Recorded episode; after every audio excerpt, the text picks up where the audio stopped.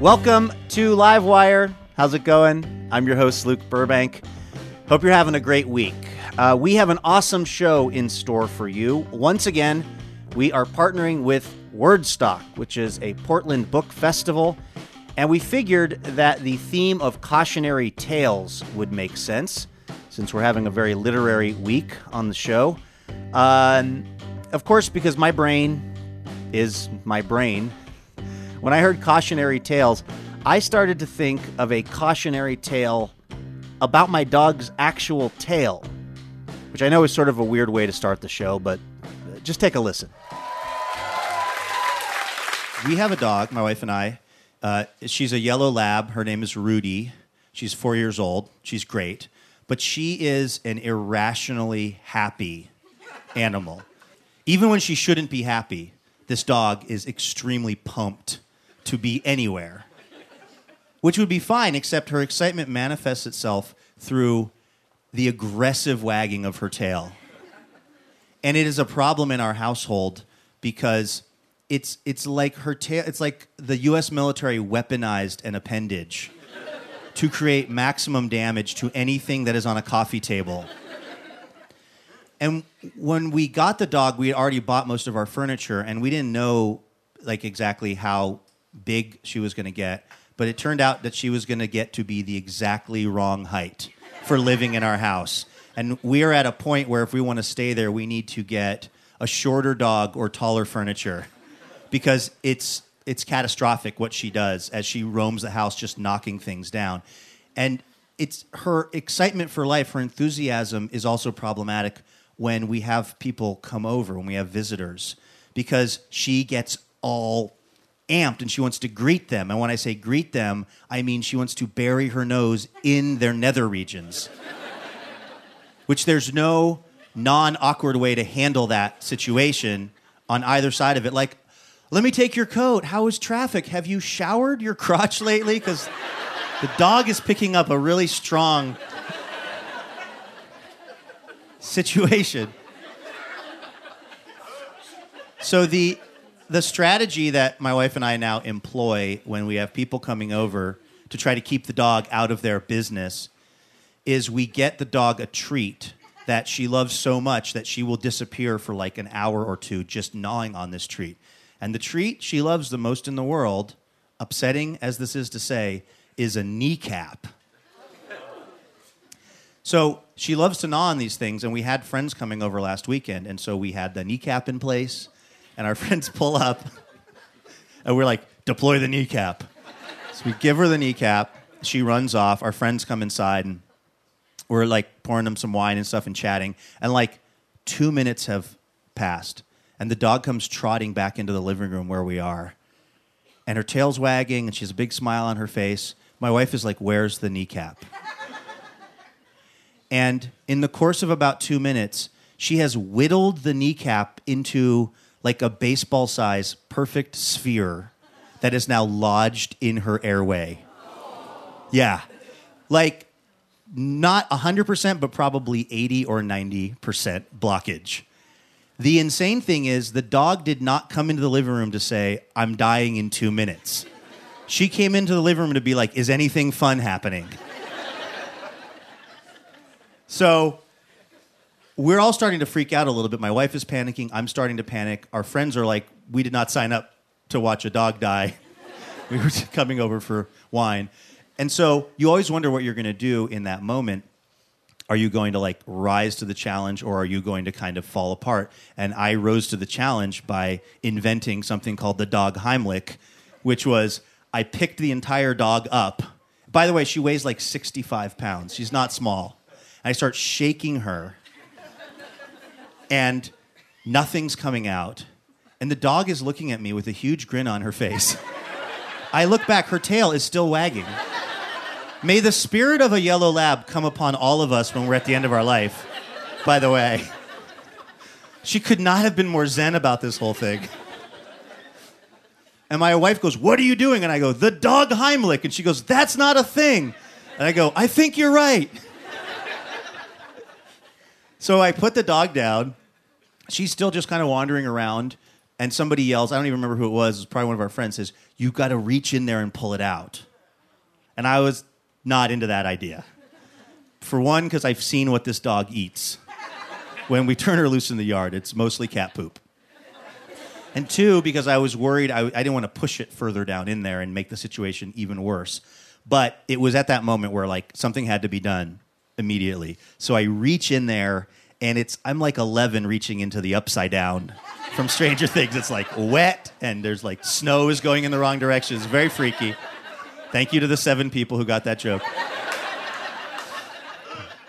Uh, you're gonna have a great time over the course of the next hour. For the rest of you, sorry, it's gonna be boring.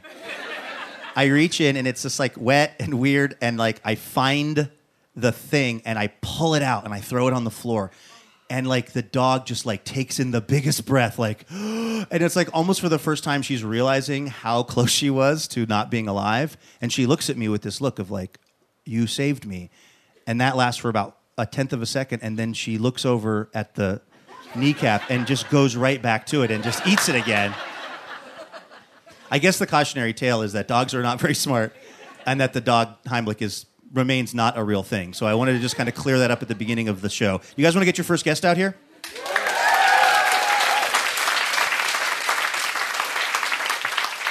Our first guest's debut novel, California, was a runaway hit. So much so that she once had to sign 10,000 copies of it over the span of just three days.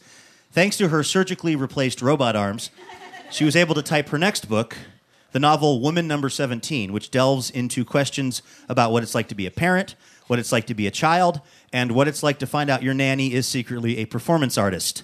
Please welcome Edan Lepucki to Livewire.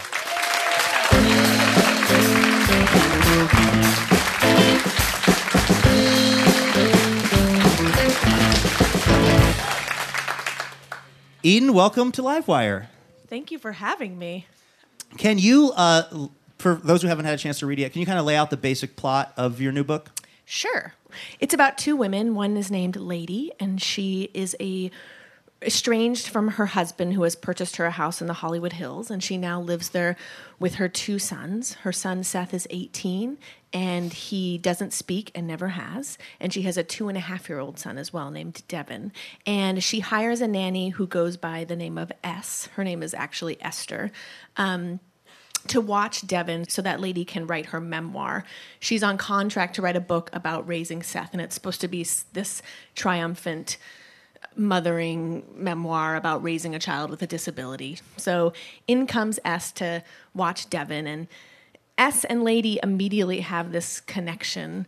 And Lady is not aware, however, that S is a performance artist and she has kind of a secret project going on.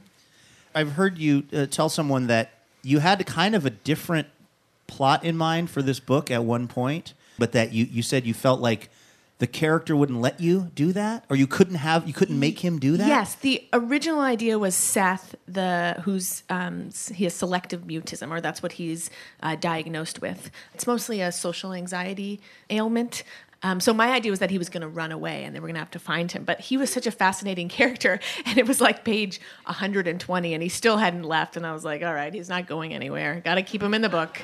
Well, that's I mean, that was so interesting to me. This idea of your relationship as a writer with these characters. I mean, are, like, do they have autonomy of some kind once you start writing them in the book?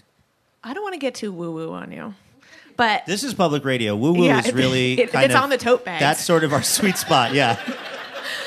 Listen, I'll make the tote bag jokes, Lepucki. So I, I'm not an outliner, um, which means I don't really plan too far ahead. I like that I don't know yet what's going to happen. I do know usually a couple scenes, and sometimes like a mirage, the final moment will be in the distance, um, and I'm sort of writing towards that. So, but because I don't plan, things happen that surprise me, and that's what's really fun. So it's not as if there are these real people that are tugging me along, but there is some kind of possession that takes place where I'm deeply in the moment and things are happening that I didn't intend to happen. What is your writing? Situation? like, where do you sit? Uh, what kind of room are you in? You have coffee. Like, what's your whole process? Well, my my husband, we just moved into a new house in LA, and we built this office downstairs. My husband and I share it. There's a wall between us, but Like he- literally or figuratively? literally. Okay. Right, baby? He's upstairs. um, and um, so, um, and sometimes he's on his like calls and he just speaks in acronyms. That's what business people do, you guys. They just Right. speak in acronyms. They're like FYI, the PRI, the blah, blah. You know, it's like, Yeah. what does that mean? So I sometimes, the business zone is like swamping into my artist zone. So now I just go, I've lately been going to a coffee shop and doing that thing. So you sit at the coffee shop. And I you- get a latte, whole Okay. milk, cow's milk, as nature intended. A latte to be made. Uh, Them's fight, fighting words in Portland. I mean, you're a long way from LA, Lepucki. I listen to music with words. what, what, like, do you have a special playlist or is it a, a Spotify Um, I, station? I tend to listen to the same albums over and over again. So for Woman Number 17, I wanted to get into a kind of what I was calling like a female snarl. So I listened to a lot of Sleater Kinney actually. Ah. Well, now you've won this crowd back And after I, your hurtful soy latte comments. Wait, Edan, we got to take a quick break. Hold that thought. We have Edan Lepucki here. Her latest book is Woman Number 17. This is Livewire from PRI. We're at Mississippi Studios in Portland, and we will be right back. Hey, have you ever thought about starting your own Livewire? Um, well, you're going to need some stuff if you want to do that. You're going to need uh, a theater. You're going to need a house band. Maybe you got friends that are good, you know, with instruments or something. Uh, you got to get a live audience there. Um, you need microphones. Like microphones are a huge part of what we do week in and week out. Um, I don't know where you're going to get all of that stuff. I would say just probably go on the internet and search for it. Um, but the easy part about making your own live wire would be getting the chair and also the desk that I use when I am making the show because we get those from Fully. And you can go to Fully's website right now, or if you're in Portland, you can stop in to their retail location and get yourself some amazing stuff that will help your productivity, it will help your health. Uh, their website is fully.com. They're a Portland company. They've been helping Livewire out for years and years. And they make the Jarvis sit stand desk that I use when I'm doing the show. And they also sell the Capisco chair that I use uh, when I'm hosting the show. In fact, when I'm at my house recording stuff, as I am right now, I sit on a TikTok stool from Fully. All of this stuff is designed to keep you engaged, to keep you creative, to keep you productive, even when you're in a, uh, a sort of work environment. It's been great for me. It's been great for the Livewire staff. They redid our offices there in Portland. Uh, so if you want to find out more about what Fully does, head over to fully.com slash livewire, and you're like one or two steps closer to having your own radio show.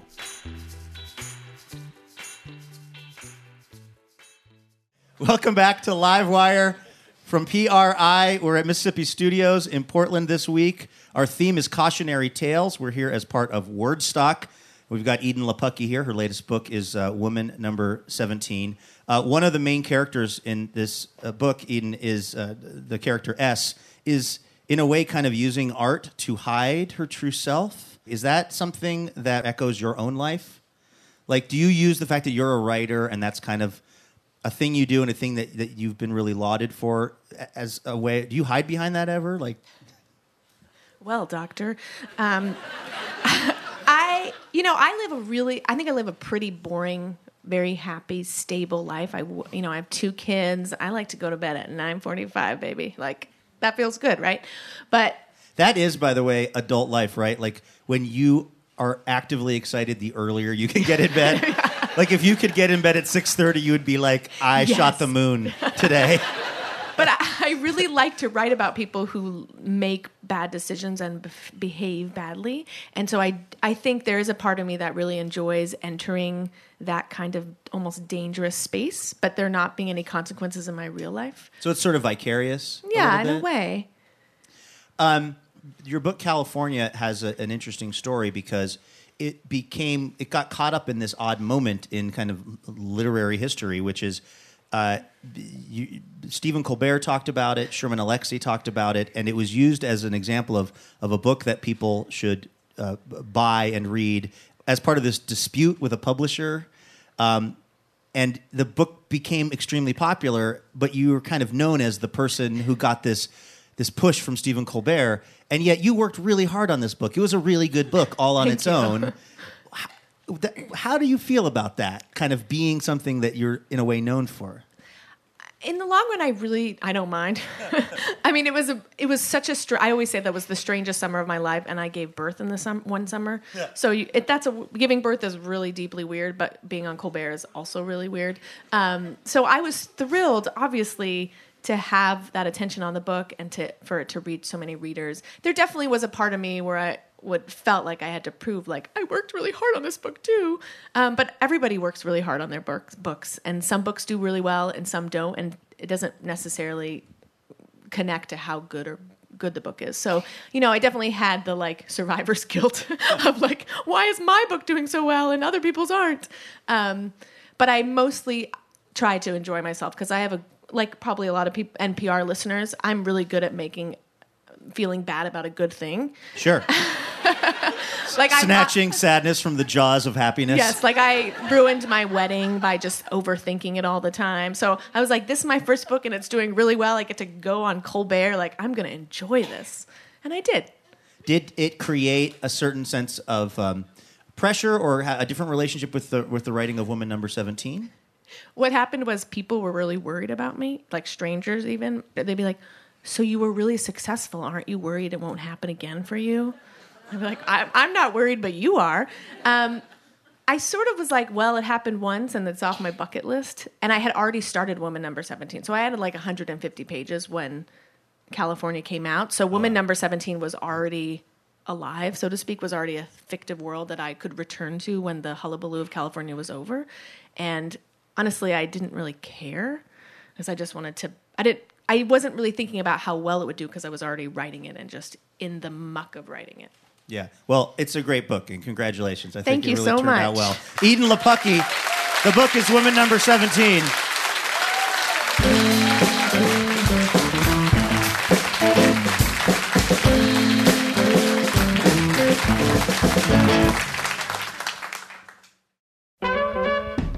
Livewire is brought to you in part by Whole Foods Market, who partners with farmers to help ensure no meat in store has added hormones or antibiotics. Because the words mystery and meat don't need to apply to this week's lunch. Whole Foods Market. We believe in real food. Hey, it's Luke, reminding you that it's Livewire's Fall Member Drive. This, of course, is the time of year when we ask you, the Livewire listener, to become you, the Livewire member. That's right, we are a nonprofit organization, and we are only able to exist because of things like our amazing members who help support the show financially. If you have listened to the program in the past year, and if you feel like it has added some value to your life, uh, we would humbly ask that you consider becoming a member and kicking us a couple of bucks every month. Um, member support is truly how we are able to do this show. That's not hyperbole. That is not an exaggeration. That is the economic reality of Livewire and how it works. We can only do this because of your support. Um, and if you donate to Livewire during this fall drive, we are going to send you a pair of custom Livewire socks as a thank you. Plus, you get all kinds of other cool stuff when you become a member, and we have all of that information over at livewireradio.org. That's where you go to help support the show. livewireradio.org. And thank you again from the bottom of our hearts. We really would not be here, would not be able to do this without support from people like you. livewireradio.org. This is Livewire from PRI. Our theme this week is Cautionary Tales. We are coming to you from Mississippi Studios as part of the Wordstock Book Festival. Our next guest is an award winning poet from St. Paul, Minnesota. They've been a finalist for the National Book Award and are a 2017 National Endowment for the Arts Fellow. They're here in Portland as part of the Wordstock Festival. Their latest book is Don't Call Us Dead. Please welcome Danez Smith to Livewire.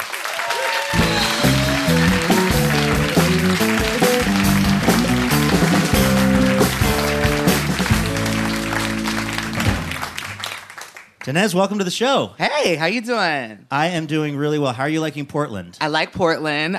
Um, when did you first start writing poetry? oh, um, on a cold winter day in ninth grade. Yeah. Um, a teacher of mine, I totally, I was in, I was a theater nerd back then, so a different kind of gay. Um, and. Um, and she brought in, it was like a social justice theater class. And so we were writing our own plays. And she brought in uh, this like CD of like young people doing spoken word. And I was just like, what the crap is this? I thought it was so cool. And they were saying political things was not boring. And it was the first time I had ever heard a poet that wasn't dead, you know, because it was always Robert Frost or Langston Hughes if it was February. Um, and so.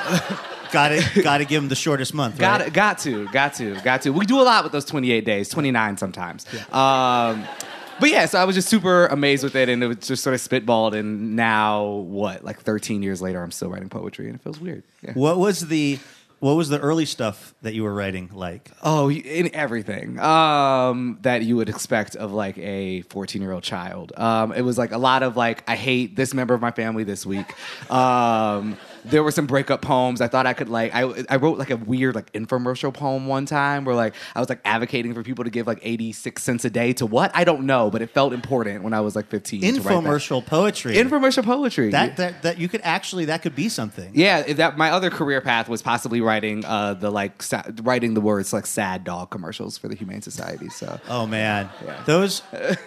oh oh come on oh No, yeah. I. I'm with you. Like late at night, I'm watching TV, and like I abs, I 100% respect the mission of that organization, and Mm-hmm. I, I I support it, and I think we all should. That being said, there are times when I cannot hear that Sarah McLachlan song. no. And they need to I- switch it up. If it was like Genie in a Bottle by Christina Aguilera, you know, maybe like all these dogs are funky. You know, I want to like support their comeback. Right. You know, it's a little different. You know. Yeah.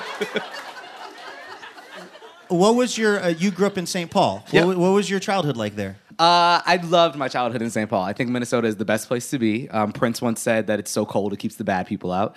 Um, so, um, so I, I feel like I had a really like rich, diverse uh, upbringing. Um, like I grew up in the black part of St. Paul. Um, every school I went to was like a third black, a third white, a third um, Asian American or Hmong, and that was it was super brilliant. I felt like I grew up knowing every kind of person, having a really dope world point. And maybe my opinion about Minnesota has changed a little bit since I became woke.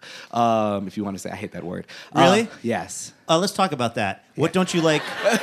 what don't you like about about the term woke? Well, because I think it doesn't take that much to wake up, and I think a lot of people are actually sleep deprived um, in their wokeness. Uh, you know, I, I don't know. I don't. What are you woke to? Like you feel like people are people like to claim that they're and for for those of you that aren't on the internet to be woke is to sort of be a, more aware of other people's Mm-hmm. experience in life and uh, particularly people from underserved communities and, and, and minority groups etc but you're saying it's too easy for people to declare themselves to Yeah, you know, have you ever met somebody who's like so far on the left that they're right again? You know, they just made their way around the sphere, and they're just so.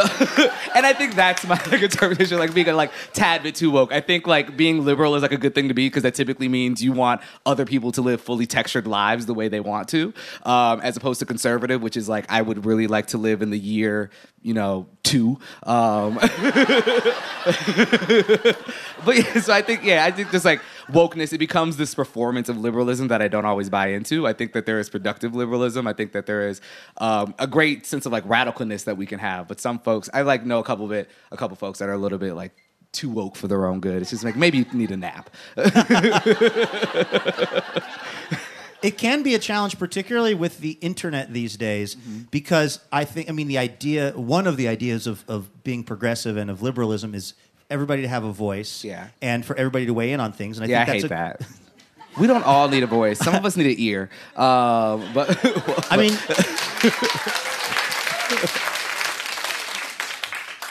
when the most recent set of allegations came down, I think it was, and by the way, you know, it's like you need some kind of a flip calendar to keep track of it of Oh, late. But yeah. it was it was involving the comedian Louis C.K. and and somebody, a woman, wrote on Twitter right after this came out. She said. Dudes, just take the rest of the day off. like we, and I, what I took from that was we don't need you weighing in on social media about how we should feel about this or not feel or whatever. And I mean, I think that's maybe a little bit of what you're talking about about more ears, more listening and less talking, Yeah, particularly I- from I- like people like me. Yes, except for people like you. Yes. Um, so this is my podcast now. Hi, everybody. Yeah. Um, welcome to Live Wire with your host Danez Smith. Actually, you know what? That's that's that's not even a joke because you you performed with Macklemore I did. and in in essence I was in his that- backup band. Yeah. That, well, that's a, a bit of what happened, right? This mm-hmm. was on the Late Show with Stephen Colbert, and he was Macklemore was performing this this song "White Privilege 2 mm-hmm. follow up to his song "White, White privilege, one. Yeah. Yeah. Mm-hmm. White Privilege One left so many unanswered questions. Yeah. we did, definitely need a sequel. But what he did, he started perform. He started the performance, but then he eventually moved off the stage, and you and Nikita Oliver. Yep. Who is that the same Nikita Oliver that almost became mayor of Seattle recently? Yes, that is the same almost Yeah. mayor of Seattle, Nikita Oliver. So you were on stage performing, and he had kind of moved off, and, and I felt like that was a, a very obvious statement about who's holding the mic, right? Mm-hmm. How did that come together? How did you feel about how that all went down? Yeah, it came together. Um, so I, when Macklemore was writing um, the song, he wanted a poet to possibly feature on the track. Um, a friend of mine, um, Hollis Wong, uh, works as a collaborative. Macklemore's called me and was like, "Do you know a black woman poet who would be good for this?" I recommended uh, Jamila Woods, who ended up being on the recorded version of the track. Jamila Woods is an awesome R&B artist and poet, if y'all don't know. Um, so she sings too. So she ended up singing on the track instead of doing a poem. Um, and then they were doing a live version, and there's a part on the recorded version where there's a lot of activists um, that you know just give little sound bites about uh, white privilege or about about like sort of the Black Lives Matter movement at the time. Um, and they wanted to replicate that in a live way, and so I think Jamila just recommended me right back. They were trying to get some poets, and they were like, just get Ness. Um, so that was really cool. I got to meet Macklemore that day. He was like way better of a guy than I thought. I, I'll just be real. I'm black, and so I have opinions about things. Um, and I didn't, and I, yeah, I didn't really know how I felt about Macklemore, but like sitting behind, sitting behind stage at uh, at a at the Colbert Show, I really got like got a chance to like really sit down and talk to him. He's a super dope guy and like the best dude. He's actually really cute. Um, he is. He's tall. Has shoulders. Um, and yeah, so that was like a really really cool experience, and I'm glad Macklemore like he he was thinking about that about getting out of the way and like really letting that song do what it's supposed to do, which is like invite white people into a space of discomfort um, to be able to talk about white privilege, to talk about the ways in which whiteness actually disadvantages white people in the world as well, um, and then to let some black folks get on the mic and say what needed to be said. So yeah, it was cool.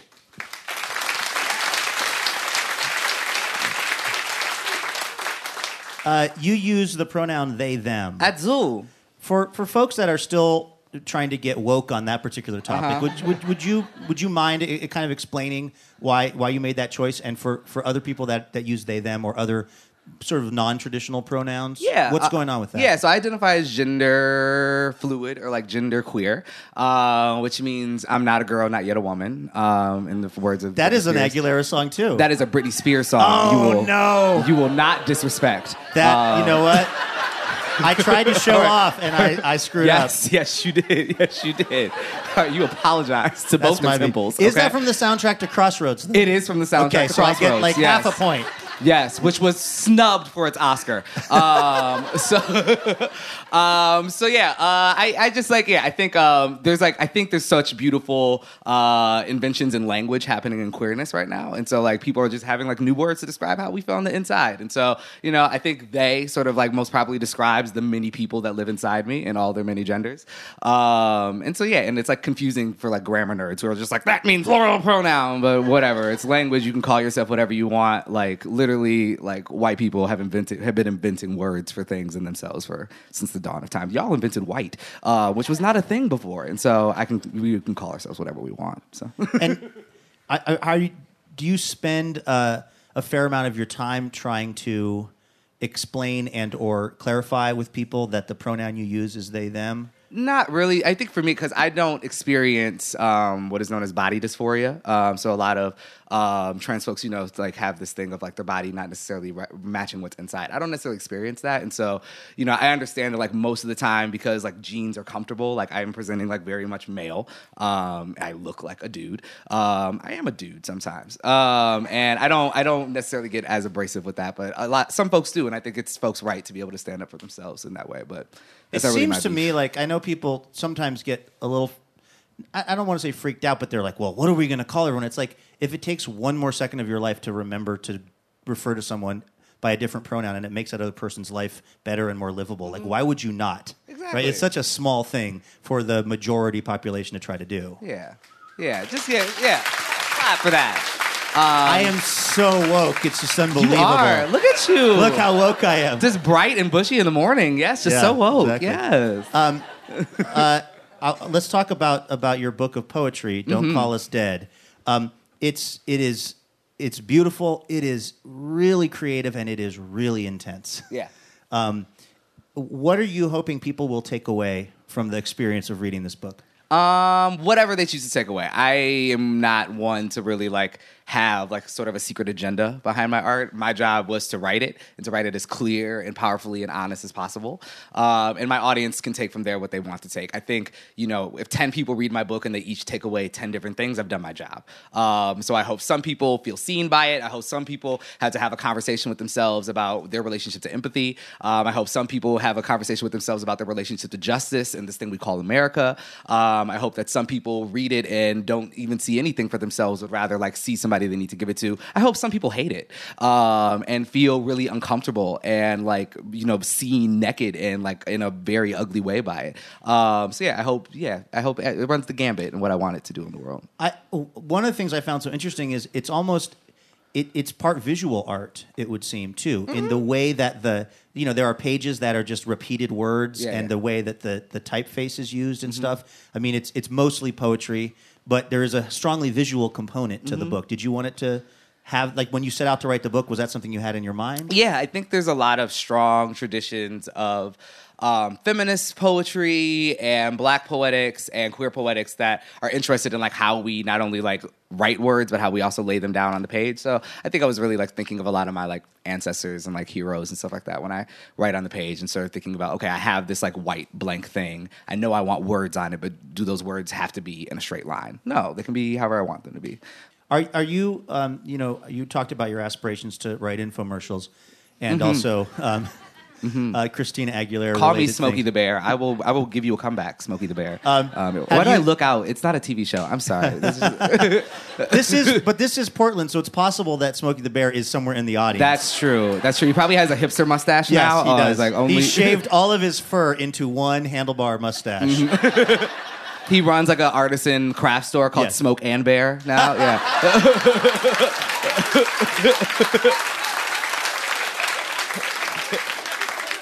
Are you interested in writing? We're talking to Danez Smith, by the way, uh, poet and writer. Uh, their latest book is "Don't Call Us Dead." Um, are you interested in writing other things as well? Yeah. like like uh, you know, I don't know, fiction, TV shows. Like what what interests you? Um, I'm currently working on a novel, um, and that's really fun to write because I, I want to make money. Um, so that's that's why I have to do that. The poet's life is is not extravagant. Um, so so I want in advance. Um, so yeah, so I'm, I'm writing a novel. Um, I want to write some TV shows. You know, I would love to. Like, I think I'm funny. Um, so I would like to write for like a SNL or like somebody like that one day. That'd be perfect. I just have to start another career again. Um, but yeah, so I'm, I want to write all the things. All the things. Yeah. Well, right on. Well, um, I have to say, this of the things, Uh-huh. "Don't Call Us Dead." It's an amazing book. I hope people Thank take a look at it. Danez Smith, thank you so much for coming on Livewire.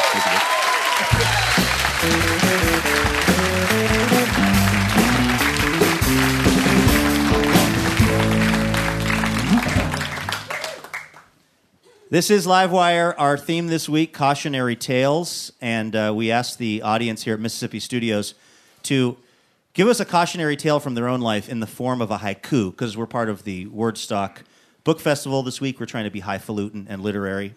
Uh, these are some of the cautionary tales that the actual live audience here submitted. Uh, this is from Tori. Bacon on the stove, early morning nakedness. Stay away from grease.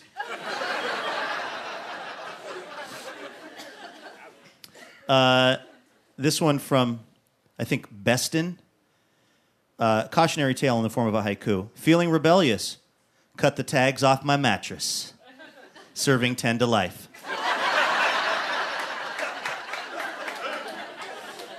and from Todd, a cautionary tale in the form of a haiku. The rhythm method. We thought practice made perfect. Two children later.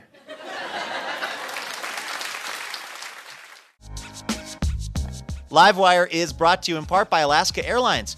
Now, people may think Alaska Airlines only flies from cold to colder, but with 1,200 daily flights and 118 destinations, Alaska Airlines is a gateway from the West Coast to the world. Learn more at alaskaairlines.com. Hey, it's Luke. If you would like to help Livewire out at no cost to you in under 15 seconds, here's what you can do. Head over to livewireradio.org backslash podcast. Click on the big red survey button at the top of the page, and you'll be automatically entered to win a Livewire totes bag and a t shirt. Now, if you see somebody walking down your street wearing that t shirt and rocking that totes bag, it might be Rachel McClinton. How do I know? Because Rachel took the survey and she won herself some sweet, sweet swag. We need a 100 more people to take this survey so that we can figure out the best way to reach out to new sponsorship partners. That's livewireradio.org backslash podcast. Thank you so much. We really appreciate it. Hey, it's Luke Burbank. Hope you are enjoying this episode of Livewire. Uh, we recorded it as part of Wordstock, which is Portland's book festival. And we were so excited that the folks from Welcome to Night Vale made it to Wordstock this year. Uh, you may have heard of Welcome to Night Vale. It debuted in 2002, and it is a podcast about a fictional town in the Southwest. It is a town where all of the conspiracy theories are true. Talk about a cautionary tale, which, by the way, is the uh, theme of this week's episode of the show Cautionary Tales. Um, anyway, the show kind of hummed along for about a year, building a small audience, and then it just exploded into this runaway hit. And it's created all kinds of other opportunities for Joseph Fink and Jeffrey Cranor, its hosts, including a new book that they've written set in the Night Vale universe called It Devours. Take a listen to this. It's my chat with Joseph and Jeffrey from this year's Wordstock. Hello, welcome to Livewire. Hi. Hi, thanks. Take me back to like a year before you guys launched Night Vale. What were your lives like? We were uh, actually about a year before it launched. We were in the final stages of a play we were writing together. about um, about a year before Night Vale, we did a play in the East Village called "What the Time Traveler Will Tell Us," um, and it was the first thing we had written together. And uh, I had so much fun with it that that's what led to me being like, "Let's make a podcast." I mean, so many people embark on projects, um, you know, where, they get together with their friends and collaborators. They say, "Let's make some awesome thing," and and then they make it, and then nobody comes to the show, or maybe the podcast isn't immediately a hit, and then they sort of give up. You guys didn't give up, right? I mean, you were doing the show for a year before it really caught fire. Is, is that is that accurate? Yeah, it was almost exactly a year after we started that it, it blew up. Um, but we also came out of the world of downtown New York theater. So we were used, you know, the play we wrote together before Night Vale, we ran for two weeks, and I think maybe 100 people saw. So I think the, the scale at which we thought of something as a success was uh, a lot smaller than the scale of the internet usually is. Yeah, our very first episode of Night Vale had 50 downloads to it uh, when we first posted it, which we were like, that's the total number of people you and I know. And, And the 10 times we checked to see if the download was still working? yeah, yeah, that's basically it. Yeah, I really, I think I did hit refresh for like three straight days and it didn't change. But I mean, this show is, and, and for people that that uh, haven't heard it yet, it's a it's a show that unfolds as a radio show, um, kind of the community calendar of this town. It's made up town, Night Vale in the Southwest, um, and all kinds of interesting stuff is happening. There's a lot of production involved, like the between the acting and the way that music is used. I mean, it's a really it's it it sounds time consuming. So you were doing this for a year. It must have taken up an inordinate amount of your life before it was something that you were making any kind of living off of, right? I, I mean, a, a big portion of it is the writing of it. However, one of the things is, is as Joseph mentioned, coming out of like doing downtown theater in New York, doing like performance art. Uh, was working with. A, I was working at a theater company uh, called the New York Neo Futurists. We wrote, yeah, woo. Um, we wrote, uh, we wrote short plays, and we wrote them every single week, and we threw a bunch of them away every week, and then wrote brand new ones. And so it was all about the constant churn of art and not being precious with that. And uh, I really appreciate that it sounds like a heavy production. There is a lot of work that goes into it, but it also the great thing about podcasting is, is that it's a $65 USB mic, and that was the and I think $5 a month hosting, and that was the grand total of our expenses, and it recorded out of Cecil's apartment in Harlem. And uh, we used uh, free audio editing software that we Did you taught hang some blankets or something for sound absorption? I, I now have like a, a, a home uh, studio setup with like a professional microphone I inherited from my dad, and I still don't have like blankets hung up. I just record in a very echoey space, and I just don't care that much. Cecil told me the secret was just waiting for the dogs to start barking outside. Yes. Yeah. Can you explain for people who don't know who Cecil is? Uh, well, so Cecil Baldwin is an actor who was a friend of ours and a member of the New York Neo Futurists. And when I wrote the first script for Night Vale, uh, he has an amazing voice. So I went to him and I was like, I don't know what this thing is. Uh, do you want to try reading it into a microphone? Um, he plays a character in the show that we also named Cecil. Um, because it didn't occur to us that that would be confusing. We are talking to the guys from Welcome to Night Vale, Joseph Fink and Jeffrey Cranor. Um, without giving too much away, the, the new book that you've written, uh, It Devours, it sort of uh, involves a, a, a horrific monster coming for this town uh, of Night Vale, and yet a, a certain group of people, um, they're welcoming it. They seem completely excited about this very terrible thing going on. Uh, did you write this book after the election of the current president? Um, I actually, actually can say no. I remember we turned this book in about a week and a half before the election. Really? Yeah. So we were all just like whistles and smiles and licking a postage stamp. High fives. Yeah, high fives. Do you? I mean, whether it's uh, whether it's Night Vale, the podcast, or whether it's uh, some of the books that that you're working on, how much does the real world intrude on that universe? I mean, it intrudes a lot, right? Like uh, the real world, especially, uh, especially when it's as, let's say, active as it is right now. I mean, that makes doing anything difficult, um, especially anything that requires concentration or trying to put your brain into another world. Uh, it's really hard to be like, I want to think about poetry. Uh, when you're also thinking about whether um, like everything's going to explode um, those are two very difficult thoughts to hold at the same time. I'm wondering. You're saying that, it's hard to not think about the events of the world when you're creating Night Vale stuff, but in a way, does it lend itself to what you're doing? Because you guys have created this world that is, you know, it, it is in its own way sort of scary. It's not sunshine and lollipops all the time. Are you are you able to like harness the real dread in the real world and put it into the kind of imaginary dread of Night Vale? Uh, yeah, I think we've done that since the beginning. Is that the idea of uh, we have this uh, we have this sort of uh, way we describe our writing process, which is to, to try and make the mundane absurd and the absurd mundane. And we get comments a lot that Night Vale Night Vale's really it's really terrifying and scary, and there's all sorts of awful things that will kill you, and that's our real world too. It's just that Night Vale gives a totally different perspective on that. It adds a five-headed dragon that runs for mayor, or it has a faceless old woman that secretly lives in your home. I think the idea is, is that, that we're always trying to insert that in there. And it, it is difficult when, when real life sort of reflects that back, because while there is some satirical element to Welcome to Night Vale, our goal is not to try and do direct satire. And in these days, it feels like satire might actually not be effective anymore. This is Livewire from PRI. It's our Wordstock show. We've got the uh, creator uh, of Welcome to Night Vale, Joseph Fink here, and also Jeffrey Cranor. We'll be back in just a moment.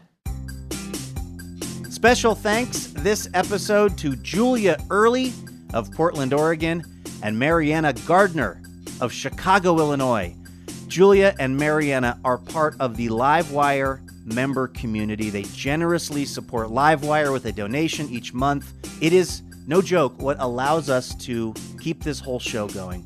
By the way, it's Livewire's fall member drive, and we are really hoping that you are going to follow Julia and Mariana's lead by joining us as a Livewire member during this member drive. If you sign up before the end of the year, before 2017, we're going to send you a custom pair of Livewire socks as a thank you. You can check out the socks and you can find out more about becoming a member of Livewire by visiting us over at livewireradio.org. And thank you so much. Welcome back to Livewire from PRI. We have the uh, folks from Welcome to Night Vale here, Joseph Fink and Jeffrey Cranor. Um, when did you have a sense that th- Welcome to Night Vale was going to be much, much bigger than you were expecting? It happened almost overnight. It really was. Uh, you know, the the first year we had maybe 150,000 downloads, which is way more than we ever thought we were going to have. Um, and then uh, that was in June of 2013. In August, uh, in July of 2013, the next month, we had 2.5 million downloads. And then August of 2013, just in that month, we had 8.5 million downloads. And we didn't know what was happening um, because what was happening is Tumblr had found us. Uh, but I had I didn't know I genuinely had no idea what the website Tumblr was. I'd never seen it before. Uh, you know, I was working um, a really awful uh, sales job. Uh, where I tried to sell people things on the streets of New York City, and then I was just having this thing I wrote being downloaded um, hundreds of thousands of times a day, and I just didn't understand what was happening.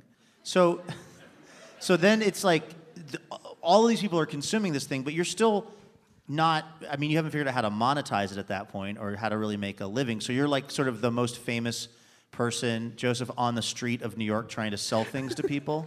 Yeah, it was it was a really weird disconnect because also when you become internet famous, um, people they they put you just right next to the people who are like making shows for HBO um, because in their head these are two people making a thing I enjoy, um, even though one of those people is getting paid and the other one isn't. Um, uh, the uh, the podcaster and, and uh, YouTuber Gabby Dunn has this really amazing idea of being too famous to eat. Uh, which is when you are so internet famous that you can't work a regular job, but you aren't making any money from your internet fame. Yeah. Um, so when were you able to uh, to sort of bridge that gap and and make this the thing that you were able to do for your jobs? It was uh, when we started touring. Uh, we started doing live shows, and both of us coming out of theater, it made sense to start just putting this up there. I say both of us. Uh, all of the people who work on Night Vale were all people in our theater circles. Uh, but we do a, we tour every year, and we we write a brand new live show, and we put that out, and we do about anywhere between like sixty to ninety cities across the world each year. Um, if you had to try to sort of boil it down to to a couple of things, why do you think this show has resonated so much with people? I think there's just something really appealing about a world that is scary, but then people get on with their lives. Um, you know, Night Vale is is constantly people are dying and it's a very scary place but everyone seems pretty calm about it and i think having that as a role model can be uh, f- certainly for me writing it it can be a really comforting thing Have you had any towns in the Southwest offer to change their name to Night Vale? We haven't, but basically anyone from a town in the Southwest, when they meet us, says, "Oh, I think you based Night Vale on my town." Um, they all, uh, all the way from Texas to California, um, they they all think that Night Vale is their town, and um, maybe one of them is right. Well, it's been a pleasure talking to you. The book It Devours is great. Welcome to Night Vale, and all of the ancillary Night Vale spin-offs now are all awesome. Thank you so much for being here, Joseph Fink and Jeffrey Cranor from Welcome Thank to you. Night Vale.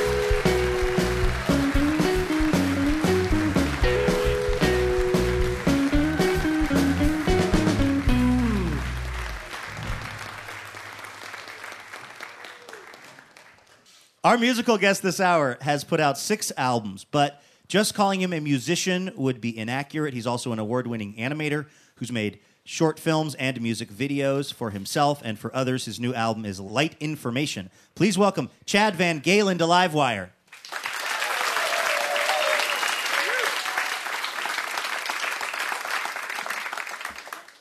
Chad, welcome to the show. Thanks, man.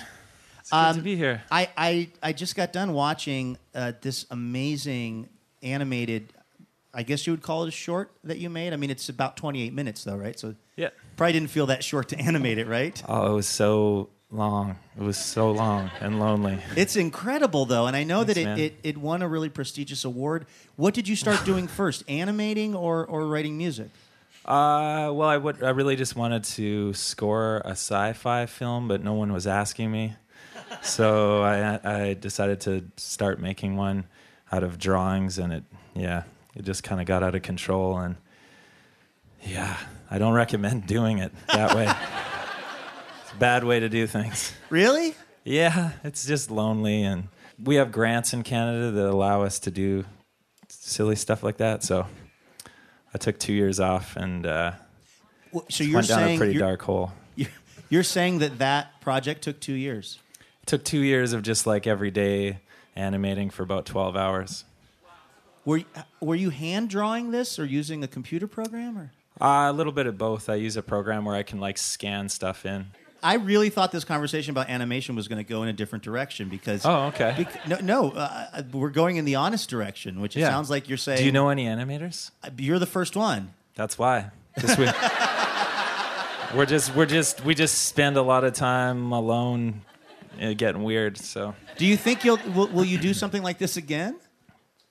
God no, please no.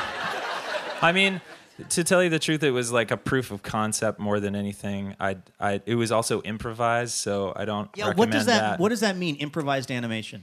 yeah so as an animator it's really boring if you make storyboards so then i just decided to improvise it and then it just it doesn't make sense to improvise animation like that it's a, you need a story like pe- that's why people like stories you know Because So- if you watch it it doesn't make it doesn't really make much sense so Well, it's sort of a tone piece, though. I mean, I think Yeah, it very much evokes a feeling. okay really Yeah. oh nice I feel thank like god been- it's hard to know You've been getting a lot of negative feedback about this project, maybe, or something. No, it's just, but that's, I guess that's the why, why I wouldn't do it like this again. I'd, I'd love to work with other people and um, use the, use it as a sort of a proof of concept that I'm just really excited about drawing. What, what's the name of the of the film? Tarboz. Can people just search for that on the internet? How do people find it? Yeah, I think Pitchfork put it up a couple weeks ago, so you can go there and watch it. I think. Uh, what song are we going to hear? Uh, this song is called Static Shape, and All right. it's off yeah the new the new record. This is Chad VanGaalen on Livewire. Thanks.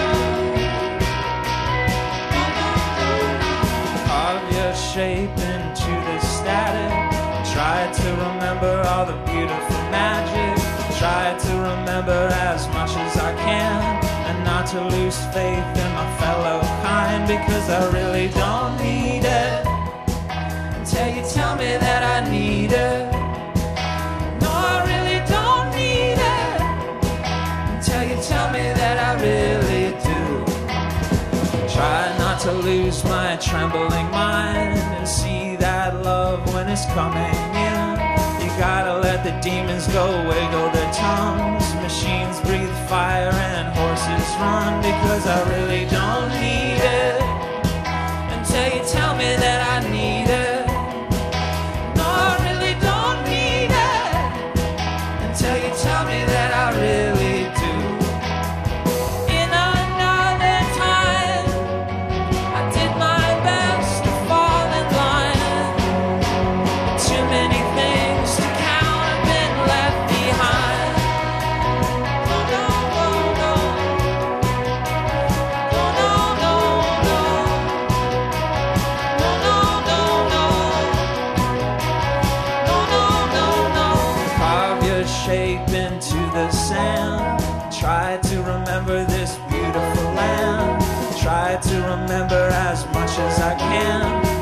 to lose faith in my fellow man. Because I really don't need it.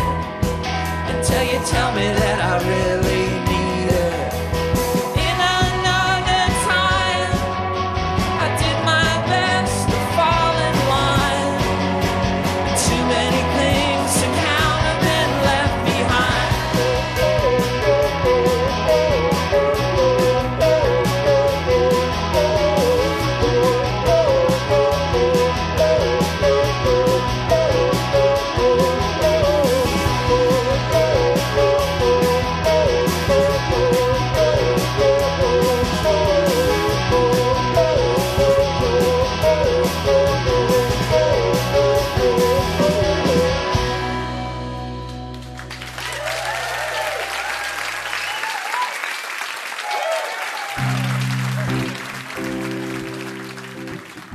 All right, that is going to do it for our show this week.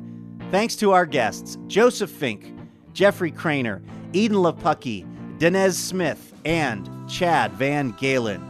Livewire is brought to you in part by Alaska Airlines, Whole Foods Market, and Fully Hotel accommodations generously provided by Provenance Hotels. Special thanks this show to Amanda Bullock and all of the great people over at Wordstock. Robin Tenenbaum is the executive producer and co creator of Livewire. Laura Haddon is our producer and editor, and Melanie Sevcenko is our assistant editor. Caitlin Kunkel is our writer. Our house band is Jonathan Newsom, A. Walker Spring, and Ethan Fox Tucker. Molly Pettit is our technical director. Our house sound is by D. Neil Blake, and our on air mix is by Jason Powers. Thanks so much to Carlson Audio and Revival Drum Shop. Our development director is Lauren Masterson. Laura Harden is our marketing director, and our operations manager is Tim Harkins. Additional funding provided by the Oregon Arts Commission and the Regional Arts and Culture Council. Livewire is made possible by the generous support of our members. This week, we'd like to thank members Jessica and Kirk Kelly of Portland, Oregon, for their support. For more information about our show or how you can listen to our podcast or get our newsletter, visit livewireradio.org. I'm Luke Burbank. Thank you so much for listening, and we will see you next week. PRI, Public Radio International.